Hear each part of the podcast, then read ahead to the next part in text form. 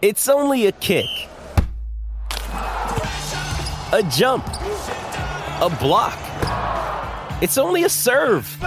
It's only a tackle, a run. It's only for the fans. After all, it's only pressure. You got this. Adidas.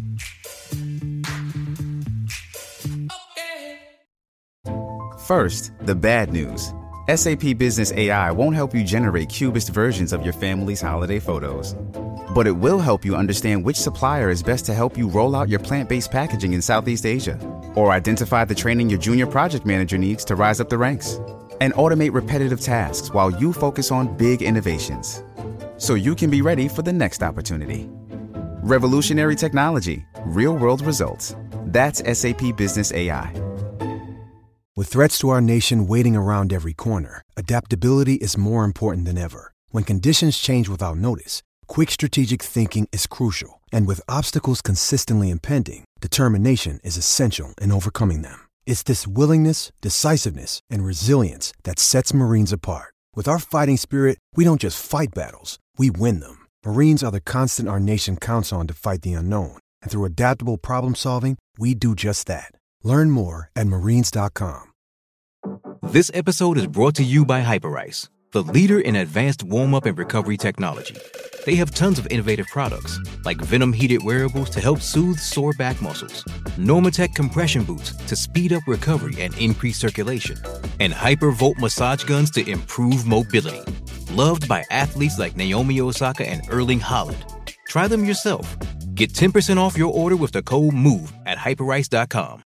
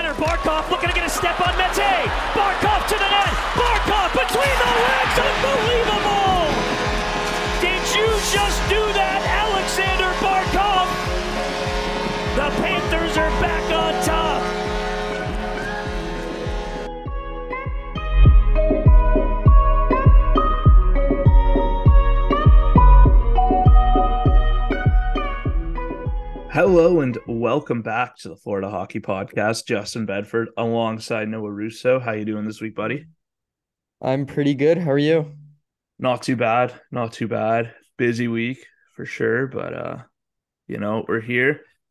Um yeah, not not too much going on around the league. We were just talking uh before this. Not really anything extra special going wrong. No really league wide news other than maybe uh, the Hall of Fame induction ceremony where we had Roberto Luongo, Panthers legend, going to the Hall.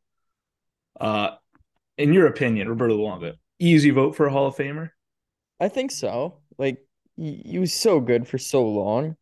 Um, y- you know, even though he, he had kind of the bulk of his like prime in Vancouver, um, I, I I don't think anybody can take away from what he did in Florida. Um, I I to me, I don't think it was even a, a difficult decision for Hall of Fame.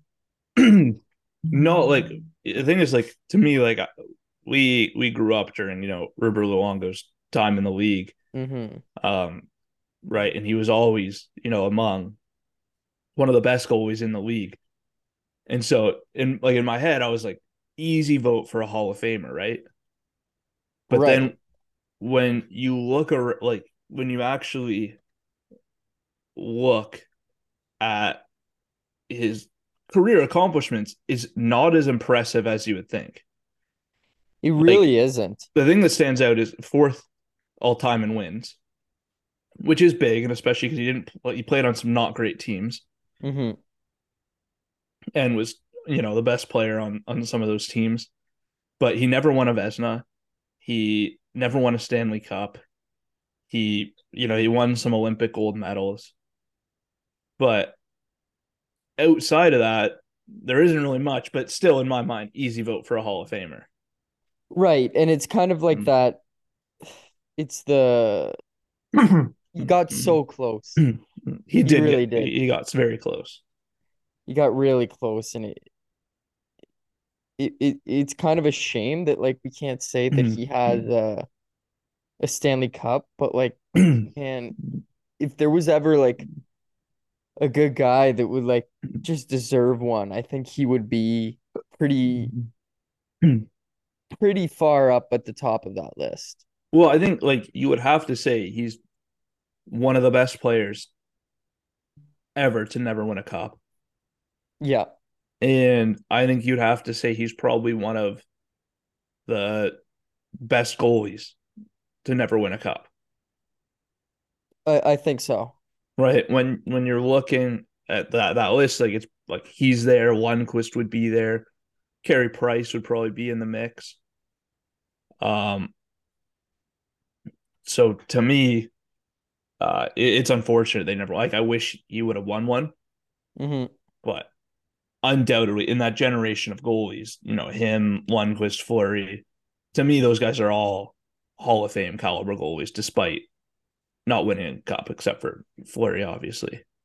Yeah, I, I think so too. It's like and they they kind of defined a generation of goaltending. You know, Re- like like they, that was just like that that was an entirely different generation of goaltenders than what we have now. Yeah. And there's probably even one between what we have now and and them. Um like they they were instrumental in in shaping that and they were they were kind of the pioneers isn't the right word, but you know, these guys were they they they really it was a new breed. Yeah.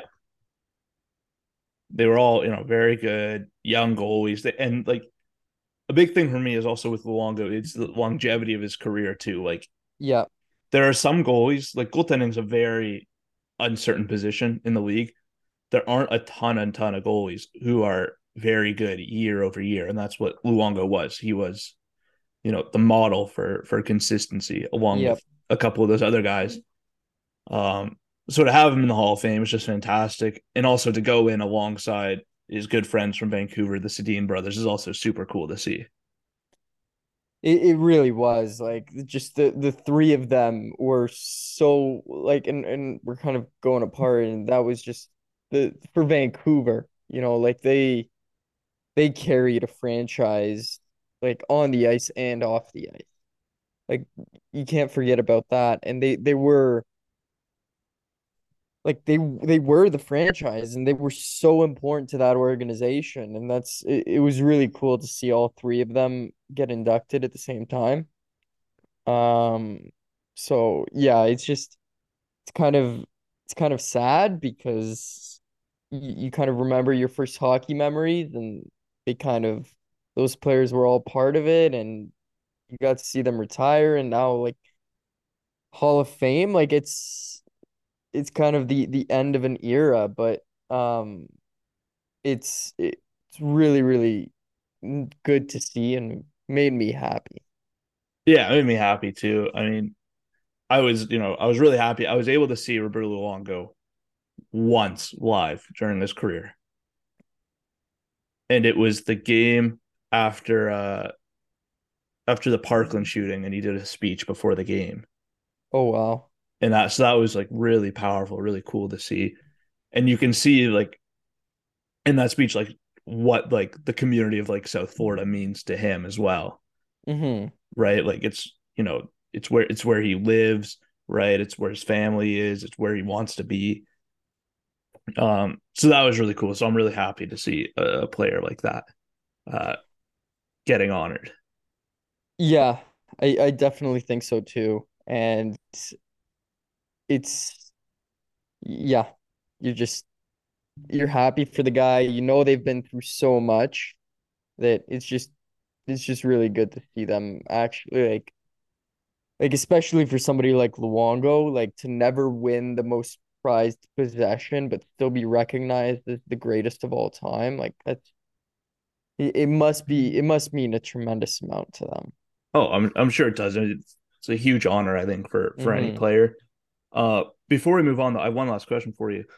Do you think there are any future Hall of Famers on the current Panthers roster?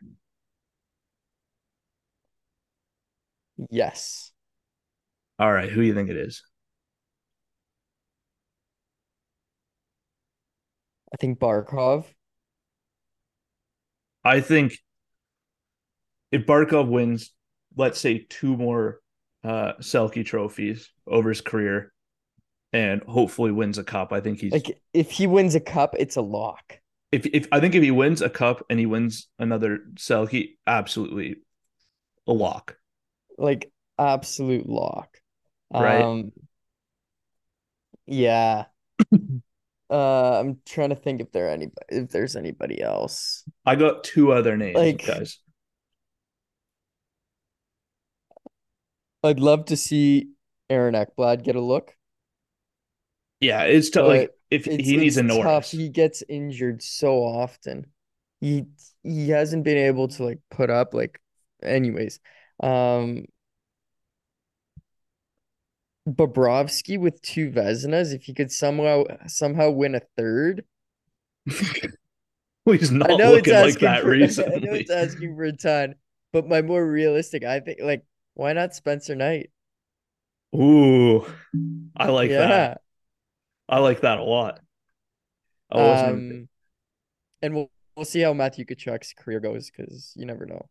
yeah, if he can be a hundred point guy for like Every season, yeah. then he's probably a all right. And w- again, wins a cup at least one in there. Yeah, he's probably looking like all fame guy. The other guy though, who I'm surprised you didn't mention, and I'm also equally as surprised that this man is still on the Florida Panthers. What about Eric Staal? Yeah, like probably. I just He's got a cup. He's got some gold medals. He's got a couple hundred point seasons. he'll definitely he'll definitely. No, he one. He into is one. he'll definitely get into the Hall of Fame, I think. But uh, he's not is he really a Panther? No, that's the thing. Is like he is, but should he be? The answer is no. Like, please no. Exactly. But definitely some candidates. But it's so early in a lot of these guys' careers. Like you couldn't really tell. Like there are No, some really there are some guys like very early in their career you could be like they're a lock. Like McDavid's a lock. Like Matthews is probably a lock, right? Yeah. Right. Ovechkin, Crosby locks, right? But a lot of these guys, it's just too early to tell. And I think they need to have some level of team success or international success to really make the case for them. Mhm. But there are definitely some candidates in there. Um, but speaking about Eric Staal, though, translates transitions really well into the Yeah. next thing I wanted to bring up. Rudolph Balcers going on waivers and then subsequently getting claimed by the Tampa Bay Lightning. Do you like this move? Well, no, because you're losing a guy for free, but at the same time, like it's it is what it is. It's part of the business. Um, I I see why he got claimed. Well, the thing, like, I I really like Rudy Balcers. I think he like I liked what he brought to this team. Right, a lot of versatility as a player. He can play with a bit of grit. He's got some skill. Um, so I really liked what he brought to this this Panthers lineup. Um, I saw some people reacting on Twitter as like, "Oh, this is like the worst thing ever." Like to lose Rudy Balcers and to lose him to Tampa Bay, no less. I'm like, yeah, that hurts, but he isn't like like there is a reason he's on waivers. He's not Right. un unbelievable. Like I think he's a very good player. I think there are definitely some people I would have put on waivers ahead of him, like an Eric Staal, Yeah. right? Like I get like they they had to put somebody on waivers. He probably wouldn't have been the guy I would have picked, and I'm sure Florida didn't want to. They just kind of felt like he was the extra guy. But yeah, uh, and then just seeing him go to Tampa though also sucks it really does. Like because I do think like he's an NHL quality player, like he's a bottom six guy, but he's an NHL quality player, and Tampa Bay is a team that's struggling right now. They're a bit thin all around their lineup, and they just added some depth by bringing in Rudy Balcers. So you also hate to see that. you really do, and it's like because you know, you know, Zito would have probably never, never traded him to Tampa. No, Like even getting a return. So that's that's the frustrating part. I agree. right? Like if he if he had gone somewhere else, it's like you know what? If it's a place where he's going to get like more ice time, more opportunity. Like if he got claimed by like Arizona, I'm like that sucks for Rudy, but you know Yeah. you get he's getting a bit more opportunity there because Arizona has like nobody. like, do, how many players could you name on the Arizona roster right now? Probably like five. It's my point. Yeah, it's not good. Like I could I could name a lot because I had to I watched them the other night for work, but there's a lot of guys where it's like what? I I agree. It's Uh, it's kind of crazy. Cause cause they're actively just trying to lose is what they're doing. Yeah, it seems like like you look at some of the the teams out there right now, and it does seem like they're trying to lose, Yeah. right? Like they they have to be, They have to. It's there's no other explanation. right? Like there are also some like teams that are just like been shockingly bad. Like St. Louis is like five and eight right now. Yeah, Anaheim, Minnesota picked up. Minnesota picked up from the last time we spoke. yeah, and I figured they would put it together. But yeah, Ottawa? Ottawa's been shockingly bad. Like, I don't know if it'd be shockingly, but definitely surprisingly. Yeah, like I don't think anyone was like they're a playoff team this year, like they're a lock, but you thought they'd be better. And I- they're they're probably a team that's looking at coaching right now. What?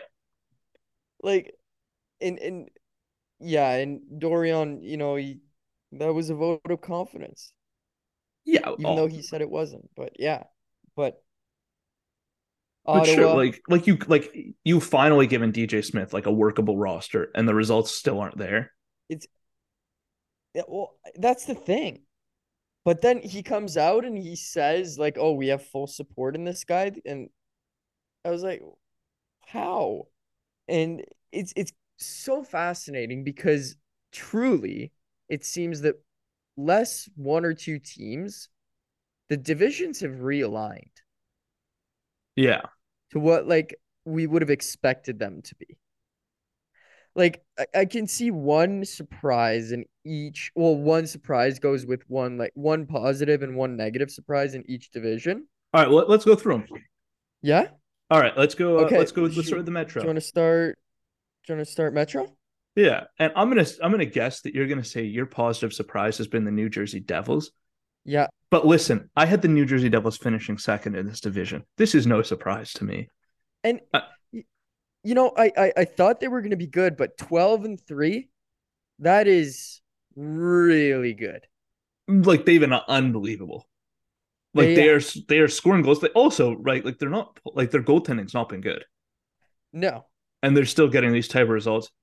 Um, I'm gonna go like I expected the Islanders. To, I expect the Devils to be to be good this year, but I think the Islanders Yeah. are a bigger surprise. Yeah. And then uh, to be honest, the negative surprise, there's a category for Washington slash Pittsburgh where like they just like, is this the year they finally regress?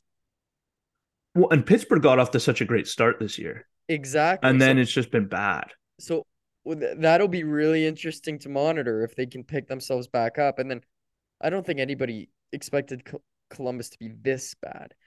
Bad, but not this bad. Yeah, I thought Columbus was going to be better, and they just lost Werenski for the year too. Yeah. So Right. that's that's really really that's a tough tough position. But like the good thing for them is there's no urgency. They don't have to be really good this year. I just think is like Columbus. I thought yeah they'd be a little bit better than they have been this year, but I don't like if I'm if I'm a Blue Jackets fan, I'm thinking this isn't the worst thing in the world, right? Because they have a ton of really good prospects coming through. You got a Mhm. really deep draft coming up. You know, if you get one of those top three picks, you know you're getting, you know, probably an impact player with Bedard, Fantilli, or, or Michkov. And even outside that tier, there's some really good players. Um, Exactly. So, uh, is not the end of the world for them. there is by no means am I on the panic button if I'm the Columbus Blue Jackets. I am just riding this out, and I might even be enjoying the ride riding it out. If you like, uh, I don't think it's the it's a bad. It's kind of good to be really bad in a season if your team is underperforming. Well, I think like You don't want to be last and actually suck. You want to be last and be underperforming. Yeah, like I think the worst thing is when you're kind of in that like purgatory state of like not quite good enough to make the playoffs or just good enough to make the playoffs but not good enough to win. Right? Like if you're in that middle tier, like that sucks. But when you're at the top of the league or when you're at the bottom of the league, at least you can be optimistic about Like- something. Exactly. There's I, I think there's validity in saying like there is no point in competing unless you know for a fact that you will be like good. Like Yeah. and, and this is a position where Columbus it's like they're not they're not by any means a cup contender.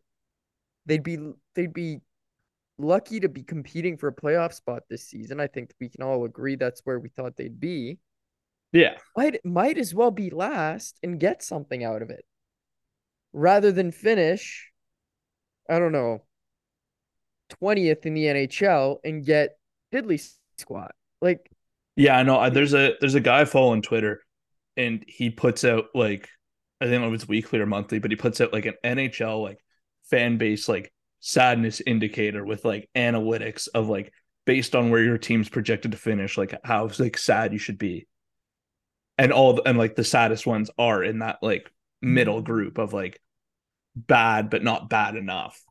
Yeah. Because that's where it sucks, right? Like we remember from the years where the Panthers they weren't very good, right? But at least every year I was like, oh, like an Aaron Ekblad, a you know, an Alexander Barkov, a Huberdeau. Like at least you're getting like a good young player, right at least like with a, with a high pick. So there's something to be excited about. But being in that middle group is just terrible. And right now, that's where you know it looks like you're going to find teams like Pittsburgh and Washington. mm-hmm. I mean, I imagine they'll both leapfrog Philadelphia because they've been sliding. I, On I account of being- too. on account of just being a bad hockey team. yeah and, and and that's the other thing we'll get to the atlantic in a set in uh, after we do the west but t- teams that started off hot are not hot anymore and those are the teams you'd expect not to be hot. So, Yeah. and and that that's kind of what I'm talking about. This realigning, and if if we go over to Central, Oh, we're hopping Central next. yeah, or we can do Pacific. It's as you wish. I figure we do the Atlantic at the end. No, no, you you take control here. Let's go. Let's go Central. Yeah, yeah, yeah. So I personally would have never expected the Winnipeg Jets to be second in this division. Well, that's because you don't believe in Connor Hellebuyck at all. Can you blame me? Yeah, absolutely. It's terrible, terrible opinion to have. Also, like it should be noted by the way, the Winnipeg Jets, like for the first, I don't know, I think he's back now, but they didn't have Rick Bowness behind the bench. He had COVID. Yeah, Like so This- with like a replacement coach, and they're still second in that division. stripping the cap captaincy from Wheeler completely. Like it's just. It's a great look for Blake Wheeler's leadership abilities. The fact the that the exactly the fact that the Winnipeg Jets are doing so well right now, I think that's just a shock. And That's also meanwhile- with meanwhile, Kyle Connor not scoring, by the way. Exactly. Like it's just it's they've been playing some just really good Winnipeg hockey, I think I'd I'd like to call it. I think Um, it's the the Sam Gagner effect. and, and there's always a um coinciding like negative surprise in St. Louis. Shocking.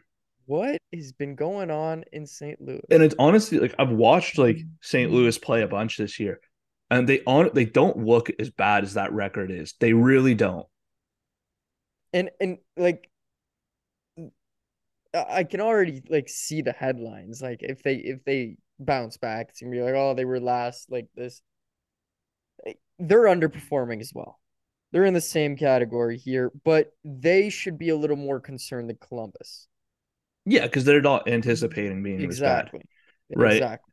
And we are we are closing in on like that 20 game mark of the season, and that's kind of when you really figure things out mm-hmm. as to what teams are and aren't for the most part.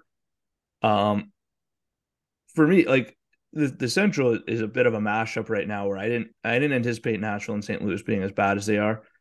And Arizona and Chicago have also been better than what I thought they would be. I do think like Winnipeg's obviously the clear surprise with how good they've been. But um Chicago's been uh decent too. And I like yeah. that their their whole like organizational philosophy at this point is kind of just like, oh, we're vibing. Like if we're bad, we're bad. And they're still not even that bad. Yeah, like I would have definitely expected Nashville to be ahead of both Arizona and Chicago. Absolutely. Uh, 100%. And right now, those teams are playing them. Karel Vejmelka, by the way, playing really good hockey in Arizona. Mm-hmm. In that was, that was one of the five players on Arizona I could name. Yeah. I, I could not spell his name, though. No one can. cannot be done. Um, yeah, like they've been like they're not great, but they like I thought they were gonna be like last, like emphatically. Exactly. And they you know they got the arena bumping, like little college barn. They're doing all right. Um, and they we, love it. I think. I think they. I think like I what like lean into it, right? Yeah. Like I would uh, like. Yeah, and I think it is a decent atmosphere to watch a hockey game. I just don't think anything other than watching a hockey game there is great, especially for the players. Like visiting team and home team. Like I still don't think Arizona has their dressing room built. No, it's not done yet. Once like once they get that built, I think it's gonna be fine. It's gonna be fine, but it's also gonna be in a separate building, so I don't know how how great it's gonna be. Yeah, at least there's no snow. You have to walk outside. It's like still that nice out. Very. And true. I think the players also like that the arena is like actually like easy to get to. Yeah, yeah, yeah. And there's so, like, yeah, it's probably. And, and I also agree with like, I've watched like a lot of games around the week, and like, the games are. I know there's only five thousand people in that that ring, but they are loud, and it is like a very intimate environment, and I think it makes for a better fan experience than spreading out nine thousand fans in an eighteen thousand seat arena. Yeah, I agree. Like there are some games I watch on TV, like especially like some of the afternoon games where like it kind of just looks like dead and lifeless. Yeah. And so I like that at least they have, you know, something going and it's, you know, a unique thing. Like like yeah. if I like if I was down in Arizona, I would catch a game there for sure. I'm just very curious. I think so too. Like, yeah, it's not great for the league, but if I'm a player, I'm a fan, like it's fine. I enjoy it. It is. Yeah. Yeah. I think eh. I think it'd be cool to attend. Oh yeah, like at least like I'm not gonna buy a season ticket, but I'll go. I'll sit yeah. in the student section. Maybe we should go see the Panthers next year. In, in Arizona? Yeah, I got, I got, a place where you can stay. Oh no way. Yeah. No. I wish yeah. I could offer something, but I can't. I don't know anything. Yeah, yeah, drinks on you. Huh? We can discuss that at a future time. Yeah, yeah, we'll figure it out. But uh, like, it'd be we'll see. And I also like to like uh, that's in this rink for what like three years. Yeah, and it's, it's nice that like in three years you're hoping they would actually be like better, and then they can move to their nice rink with a good team. Mm-hmm. That would coincide nicely with their like extensive rebuild around Barrett Hayton. Yeah, yeah, yeah, yeah. And uh, I will never like I I don't know about you, but whenever I think slash see Barrett Hayton, like I just the only thing I can picture is his dumbass, the fucking helmet on his head during the Russian national anthem. Right. Like that's literally the only thing I can think of, and it pisses me off. Oh, when I think of Barrett Hayton, I think the next Tyler Bozak. Oh, that's a good comparable though. right? Like honestly, not that bad. Could be worse. It really could be. But anyway, so they've been they've been decent this year. They I'll give them credit. They've been better than I thought they'd be. Uh, should we Yeah. move on to the Pacific? Yes, let's do it. All right. I mean, There's no real bad surprise other than I guess the Calgary Flames to a certain extent. But I think this is very similar to Minnesota. It's just kind of like reshuffling and they'll catch their stride. well, and especially because again, Calgary had a lot of changes, especially with their core over the offseason. You can't expect them to just have it all like ready to go opening night. There's really gonna be some adjustments. And Chris Tanev was hurt. And to me, like he's one of their most important players on and off the ice for that organization. Yeah. Like he drives the bus for them defensively, as I saw some people saying on Twitter. He's back now. Uh big win yesterday over the over the Jets. So I I believe the Flames will turn around. So I'm not gonna uh, to me disappointment Vancouver. Like San Jose and Anaheim, we knew were awful. Vancouver, Neither of us had them making the playoffs. no, but I don't think either of us said they're gonna blow like an infinite amount of two goal leads. No, but like I don't know, sixth in the division. That's probably like that's not that bad. I see, like I, I, I, I really didn't expect much from Vancouver, which is why, yes, they've blown all these two goal leads, but I'm like, well, yeah, like what else were they supposed to do? Now, I, I do believe there's a there's an issue organizationally with like where they they think they're going and where they're actually going. Yeah, But other than that, and Yeah. I, and I think Vancouver, I think Vancouver's another one like Columbus that if you can manage to finish last with the roster you have, might not be the worst thing.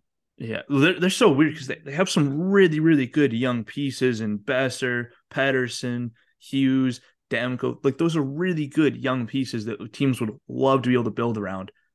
But then they've just surrounded them with these, like, immovable, like, bloated contracts that Yep. make it so hard to surround them with, like, players. Like, I don't know what the goal was there.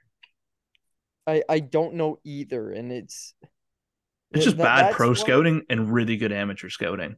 Exactly, and that's why I'm like, I'm I'm fine, like, not having them as a surprise, just because they're they're just what they're doing makes so little sense to me that it's just like, ah, whatever.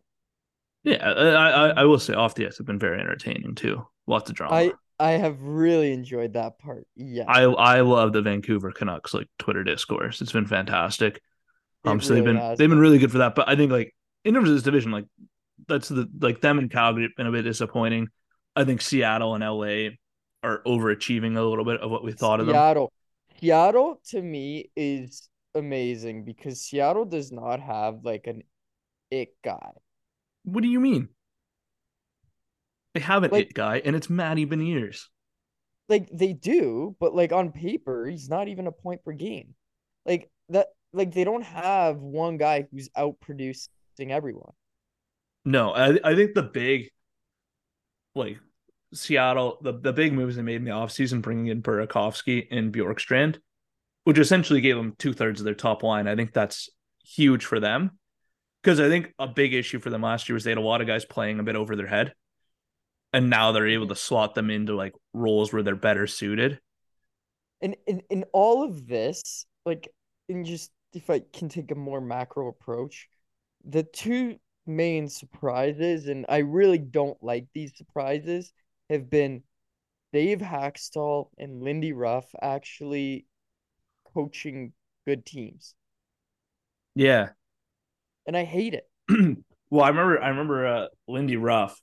It was like the Devils, they got like blown out like their first game of the season, right?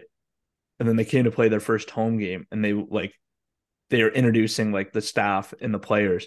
And when Lindy Ruff came out, the fans booed him.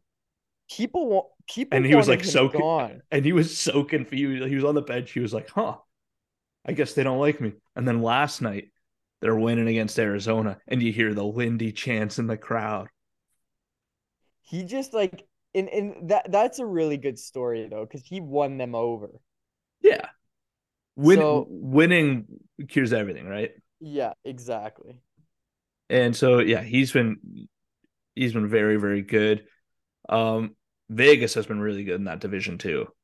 Like I think Yep. we all kind of thought they'd return back to being the Vegas that we knew, especially with Bruce Cassidy behind the bench. Um, but they've been really dominant in that division. LA, excellent. Gabe Vilardi, he's the guy uh for them right now. Like really deep team, and they're kind of just starting to figure it out. Yeah. Uh, they've done a real nice job of rebuilding there, so give them credit. Um, and yeah, should we hop over to the Atlantic, our last division? Yeah, let's finish it off with the Atlantic. All right. Um, to me, biggest bad surprise. Uh, like Ottawa, we talked about, right? Like, I I wasn't expecting greatness from them. I wasn't expecting they'd run the division, but my God, Could My you- God. Alex DeBrincat, could you put the puck in the net when there's a goalie there? He's done it once, Oh, it's twice, been maybe. I think he scored last night, so I think he's Yeah, I think so too. Wow. And I'm pretty sure I'm pretty sure he had scored in like the season opener. He scored like- an empty netter, Yeah, so and then he had one more Um, at some point thrown in there. oh, he has four now. Wow. Wow. Um, oh, wow. Wow. Oh, wow. Um, so yeah, the Ottawa Senators, I just they made those investments offensively, and you've gotta like they gave up a seventh overall pick for Alex DeBrincat. They paid Claude Giroux six million dollars a year. Yeah. And you know, like those the and the Tim Stützle just got paid for an extension. Josh Norris Um, got paid. Yeah, Josh and then Norris- subsequent to be fair, to be absolutely fair, they did lose their top line center Yeah, and I for the entire Josh, year. Yeah, and I think Josh Norris, I think was safe bet as a point per game player this season. Yeah. I I would have put money on that. Um that that is devastating. He is done for the season. That is devastating. That but like it's hard for a lot of like- teams to get over. like you can't be this bad though. That's just not acceptable, I think. No, but I will say, like, if I was a Sens fan, and obviously our good friend Jacob's a Senators fan, um, yes, Jacob Barker, friend of the show. at least like they're they're bad. They're not winning games, but like at least there's some sense of like a little bit of optimism. Like DeBrincat's not scoring, but you at least have Alex DeBrincat. Shane Pinto's been pretty good. Um, on the back end, Jake Sanderson's looked very good for them. So there's like you you you wanted your team, you thought your team was going to be better this year. You wanted them to be better. They're not, but the future still looks good. It looks really good. So you got to be at least happy with that. Um, thankfully, Tampa Bay's been really bad this year. Um, just well, Mhm. first of all, the, like like this is also a tough division to really analyze because like when we say they're bad, like there are two teams below 500, right? Like it's a very good division. Is it's the reality of it. But when you're looking at the division standings right now, um, Tampa Bay not been great, which you love to see.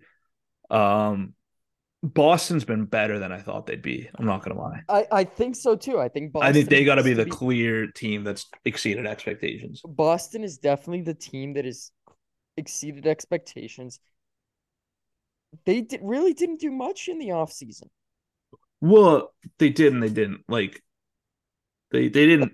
Like they did off the ice. Like the coaching change was a big one, and I think that's we can credit a lot of success to Montgomery and his staff. Like they've been really, really good. But on uh, like I feel like on the ice they really didn't make that many changes. Yeah, but they brought in one guy who's been absolutely key. I know David David Krejci. He's the guy. you and it's true like i i'm the i would have been the first to, i was the first to say that this guy was washed and he shouldn't come back David Krejci, one of the most underrated players of our generation. These are the facts. It's it's kind of true He's like been a 70 point guy for like a good while and isn't it crazy to think- as a second line center. yeah it's um No, the Boston Bruins are the clear cut surprise in my mind. Um, 13 and 2. I think they're first in the NHL. Yeah, I think they gotta Um, be right. It's them or yeah. Vegas. It's like and Vegas is, you know, Boston, Vegas yeah. the ones who got their coach. Yeah. So no, I what Boston has been able to do, minus, and this is a shame. That I mean, the Mitchell Miller situation has to be the first thing you talk about when you talk about the Boston Bruins so far this year, and like the incompetency in management to like deal with something like that. I think is is is the primary focus. But if you look at their on ice performance, they've been pretty freaking good. I know, like, but imagine being that good on the ice and thinking, "Oh my goodness, how could we just like quickly lose our fan base real quick?" Exactly. You know, they were trying to go for this whole like, last dance type thing. You know, last year with the Bergeron, we'll bring back Krejci, new face behind the bench. It's Phil Jackson, right? Like they're going for it. Um, and then they're like, nah, let's just let's just make ourselves really unlikable real quick here for no game exactly. whatsoever. Exactly. Um, very and a clear surprise. Um, we'll get in though. We should talk some more uh, Panthers hockey, but first we got a quick ad read from our good friends over at DraftKings Sportsbook. Hockey fans, it's finally time to hit the ice again, and thanks to DraftKings Sportsbook, an official sports betting partner of the NHL, you're in for the season of a lifetime. New customers can bet $5 on any team and get $200 in free bets if they win. If that wasn't enough excitement, you can turn small bets into bigger payouts with same game parlays. Combine multiple bets like which team will win, how many goals will be scored, and more for your shot at an even bigger payout. DraftKings is safe, secure, and reliable. You can deposit and withdraw your cash whenever you want. Download the DraftKings Sportsbook app now. Use promo code THPN. Bet $5 on any NHL team to win their game and get $200 in free bets if they do. That's code THPN at DraftKings Sportsbook, an official sports betting partner of the NHL. Minimum age and eligibility restrictions apply. See show notes for details. All right, Noah. It's time. The Florida Panthers. It has been it's it's it's been an interesting season. I like I don't really know how to classify it where like I'm seeing a lot of people on Twitter being like, "Oh, fire Maurice. He's a bad coach. It's been a bad season. The Panthers, they're not. They've been on like lads. We're in a playoff spot. People gotta chill. I think it's a bit overblown. Like, I think maybe that is just some people holding on to the expectation set by last year. But I think when you look at the amount of changes that happened with this team, right, the injuries that they've had, Aaron Ekblad finally did come back to the lineup the other day against Edmonton. I'm like, yeah, this is about what I expected from them this year. And I'm not all that upset by it. People should be happy, man. yeah, I think I think just enjoy the ride. Uh and obviously like yeah, like there are some things to be frustrated with. I get the team has looked horrendous defensively. Yeah, like eh, you've gotta you've gotta realize that in you need hindsight in this. This is just not a Stanley Cup competing year. Like, Like- those I I don't I I personally don't think so. I mean, I, I I think I think the ultimate like if you can get to to the second round again, I think that is the best case scenario for this team. Yeah, like I like they make the And I playoffs. that that would make me very happy. If we can make it to the second round, that to me would be a, a successful season. yeah, like, like, a very successful season. yeah, This- like to me for this for this group this season, that that is my like ideal expectation, I guess is what I'm trying to say. yeah, like for me, it's not Stanley Cup or bust this season. It's make the playoffs, get a little playoff revenue, maybe win a few rounds, enjoy the ride. That's the that's the mentality I'm going into this season Yep. with. and um it's it's been you know, there's been ups and downs for sure. I'm not saying this team's, you know, perfect. I'd love them to do better personally, right? Like, yeah, can the coaching be a little bit better? Uh for sure. I mean, are there some guys that are struggling to produce produce for sure? Uh, I do think also, well, first of all, yeah, I think there's an element of luck that comes into it too. Like I do think they've been a bit unlucky in some games. Like Yeah. last like last night against Edmonton was the afternoon, but they they were the better team in that game. They deserved to win that game. They don't win that game, and I don't think it's anything they did wrong. Particularly, like the, yeah, they didn't finish their chances, but at a certain point, you kind of just got to credit like the goalie. You got goalied. Exactly. And Right, that like- happens. They like they came out flying on the first eleven shots of the game, um, and Stuart Skinner, who's been like sneaky good this year, really, really like the best goalie by far for the Oilers. Really good. right?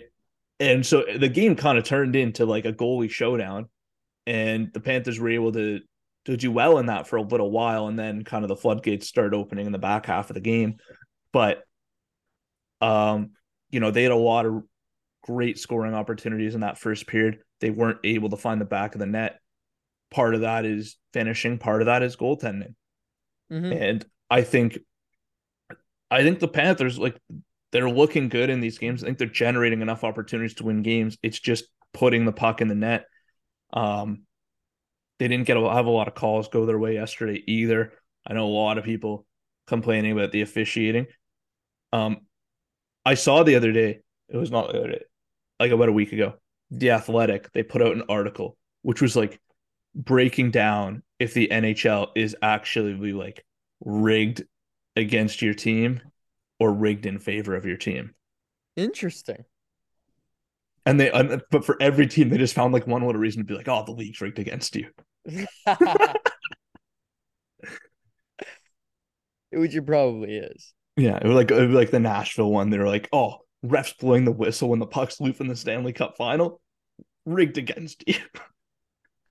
and it would just point out like one egregious call that's gone against Oh, every team and be so like, the league hates you. It was really good. Oh, that's really Um, good. But no, like in that, I think you know, I think some some calls maybe uh didn't go the Panthers' way, and you know, hopefully they're able to uh you know find that. Like I think once the puck starts going in, some confidence being built, um, I think this team, you know, hopefully they're able to string like last season. One of the things they were really good at was stringing together like a bunch of wins in a row. They haven't been able to do that this year.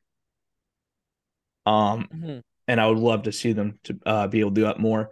I think offensively they've been fine. Defensively, they haven't been great. Part of that could be coaching. Part of that also could be the personnel and Marc Staal. Like that that's that was the problem. Like the the the, the problem with building through trades and not building through the draft with roster construction is that you don't get as much control over your salary cap. You don't get, you know, you don't get the the you don't get as much support from entry level contracts and that type of stuff, and you get into positions where it, it it's really tight financially, and you're forced to make these just uh, like uh, you don't have a choice. You're forced literally to make these signings that make sense, kinda, but really aren't okay. And hmm. Marc Staal is one of them. Yeah, I think you could throw both Staals in there. I mean, they just they don't have NHL legs anymore. And this is a Panthers team that wants to play fast, physical, in your face, and it you can't really do that when one of your guys is 30 feet behind the play because he can't get up ice. Exactly. And that's just what those guys are. Like it's infuriating to watch. It really is. and it's tough because like the Panthers, like they are built through the draft in terms of like they have some guys that they've drafted that have been impact players for them, like Barkov, like Ekblad, like Knight, like Lundell. But you know, those guys are getting paid now, except for Knight and Lundell. And because they're getting paid, you don't have as much room to surround them with guys you'd maybe mm-hmm. want to. And yeah, ha- having guys like even though they don't play that much, having them out there in your lineup at all kills your team. It kills any momentum that you have. Mhm. Right. Like if you toss Marc Staal on the ice, you just know you're going to be penned in your zone for the next minute and a half. Exactly. Like, And and like- how are you supposed to build momentum in a game when, because you need to, you, like your third and fourth line, you need to throw out there. Basically, you're just trying to like grind out the game and get your top guys a rest. It's exactly. it's like you're just trying to kill clock. But you would You also really are. you're trying to kill clock and maybe build some momentum. And right now, the bottom half of the lineup's not doing that. And you know that's that's killing the clock is a really interesting concept you brought up because like the Panthers as they are now, like defense, especially with their defensive acumen right now, is the reality is they can't win 60 minute games. They No. can't. You can't. So how how do you make the games how do you make the game shorter? How do you make it 55 minutes? How do you make it 50 minutes? How do you make it 45 minutes? And how you do that is like by just like trying to take as much time for things as possible. It means maybe not rushing every single time that you you have an opportunity to rush. And sometimes it means like just playing a defensive game. And and uh, I, I don't think this team can play a defensive game right now. and and that's the problem is They can't you- walk down a game. you don't have the like that that's what that's the problem it, it says a lot about the team is you have to shorten the game but you also don't even have enough talent to shorten the game Yeah. it's a very paradoxical like um like situation where you just you're kind of just screwed Yeah, because like in a sport with like a like a like a time limit like hockey, right? Like you're trying to beat the other team, but you're also trying to beat the clock, mm-hmm. right? Like if you're up in a game, you're just you're just trying to last it out till the clock's done. If you're down in a game, it's you need to come back when you have the time. They you aren't able to do that when your depth is just sucking the life out of you when it just actively hurts you yep you know, your depth doesn't need to win you games, but it can't lose you games. And it is what's costing this team games, along with their special teams, which my goodness, score a power play goal. Like i it wouldn't get it going. yeah Like for the life. Exactly. So it's it's they're a victim of not necessarily their own success, but they're they're definitely like like a victim of the just the situation they've put themselves in, and it, it- it's just it's at a point where you go into the game and you're just you're beating yourself, especially mentally. Is is you're just you you know like okay like Marc Staal's gonna play like 13, 14 minutes tonight. Like, if you're Paul Maurice, like how like how's that gonna go? And he doesn't have a choice. He has to play him for that long. Yeah. Like that's just you have to. He's a body. Right. And it's it's tough because it's like, you know, your, your coach can do some things, but they can't like when you you're stuck with the personnel you got, you're kind of limited. Yeah. right? Like if you give almost any coach a really good lineup, they're going to win games. And I don't think that's, you know, it doesn't indicate that they're a great coach. And if you give them a bad lineup, you can't fault them when those guys aren't able to get the job done. Exactly. Like I don't think Paul Maurice is going to walk into Florida and fix Marc Staal. He's not. I don't think he's going to teach Nobody Mark. nobody I don't think anybody could do that. I don't think he's going to walk in and teach Marc Staal how to skate at the age of like 38. It just it just won't be done. it will not. Um, but last thing I do want to talk about the Panthers in this recent stretch of games. Um, Spencer Knight three starts in a row. He's won two, including a 40 save shutout against the Carolina Hurricanes. All three starts above 900. We talked last episode that the Panthers should be giving Spencer Knight a run of starts. It looks like they listened. Um, what have you thought of Spenny's performance over these three games? He's been really good. He's been so good. He's been demonstrating his value. Like he's been really, really good. Yeah, I think, I mean, quite clearly, he's been miles better than Bob this year, Yeah. right?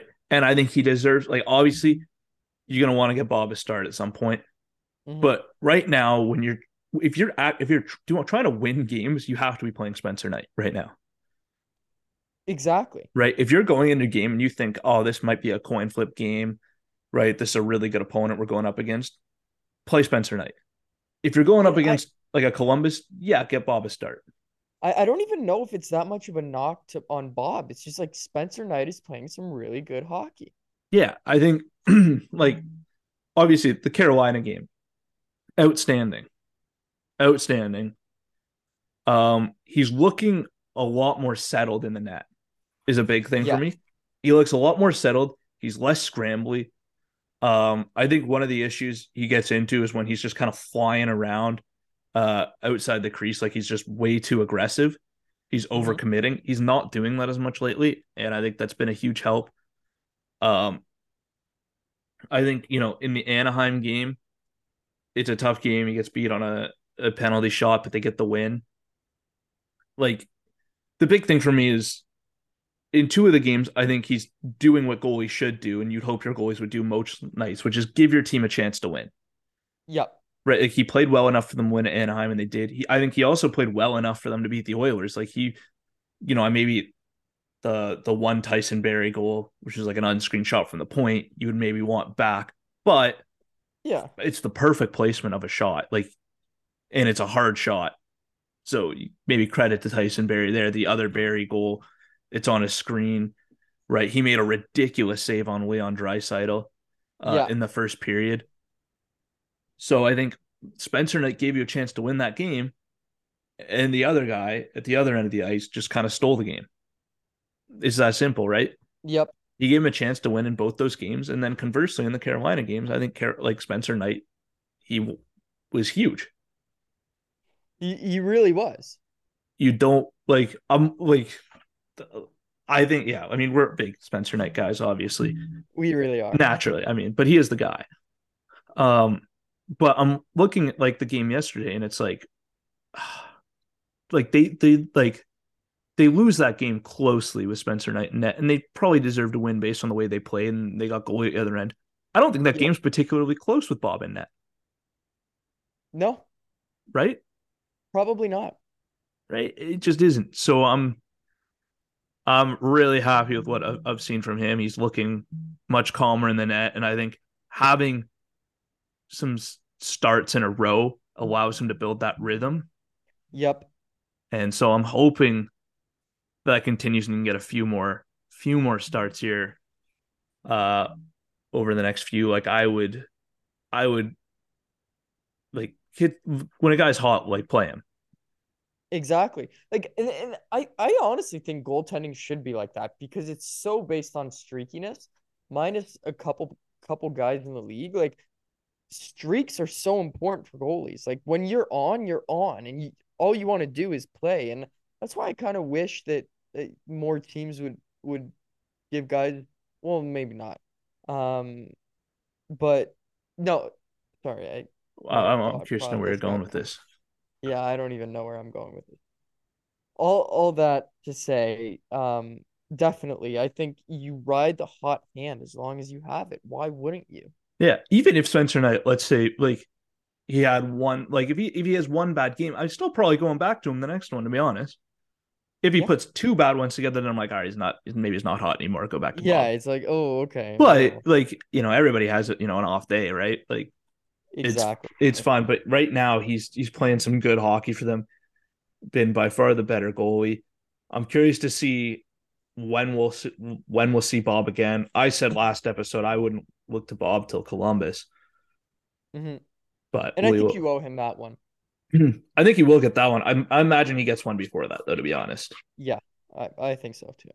but that's what I would ideally like to see.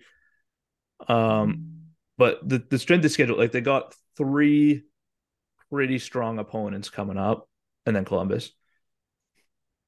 Like in between now and our next episode, there is three games: Washington, Dallas, Calgary. I think if you go, let's see, that's six available points. I think if you grab like I think you need to grab at least four points from the next next Yeah, three. I, I I think so too, and that that's fair. That that gives you either one win and two overtime losses, or two wins and one regulation loss. That's realistic. Like that's that's what we should be going for. Um, definitely what I would expect and what I would I would be content with.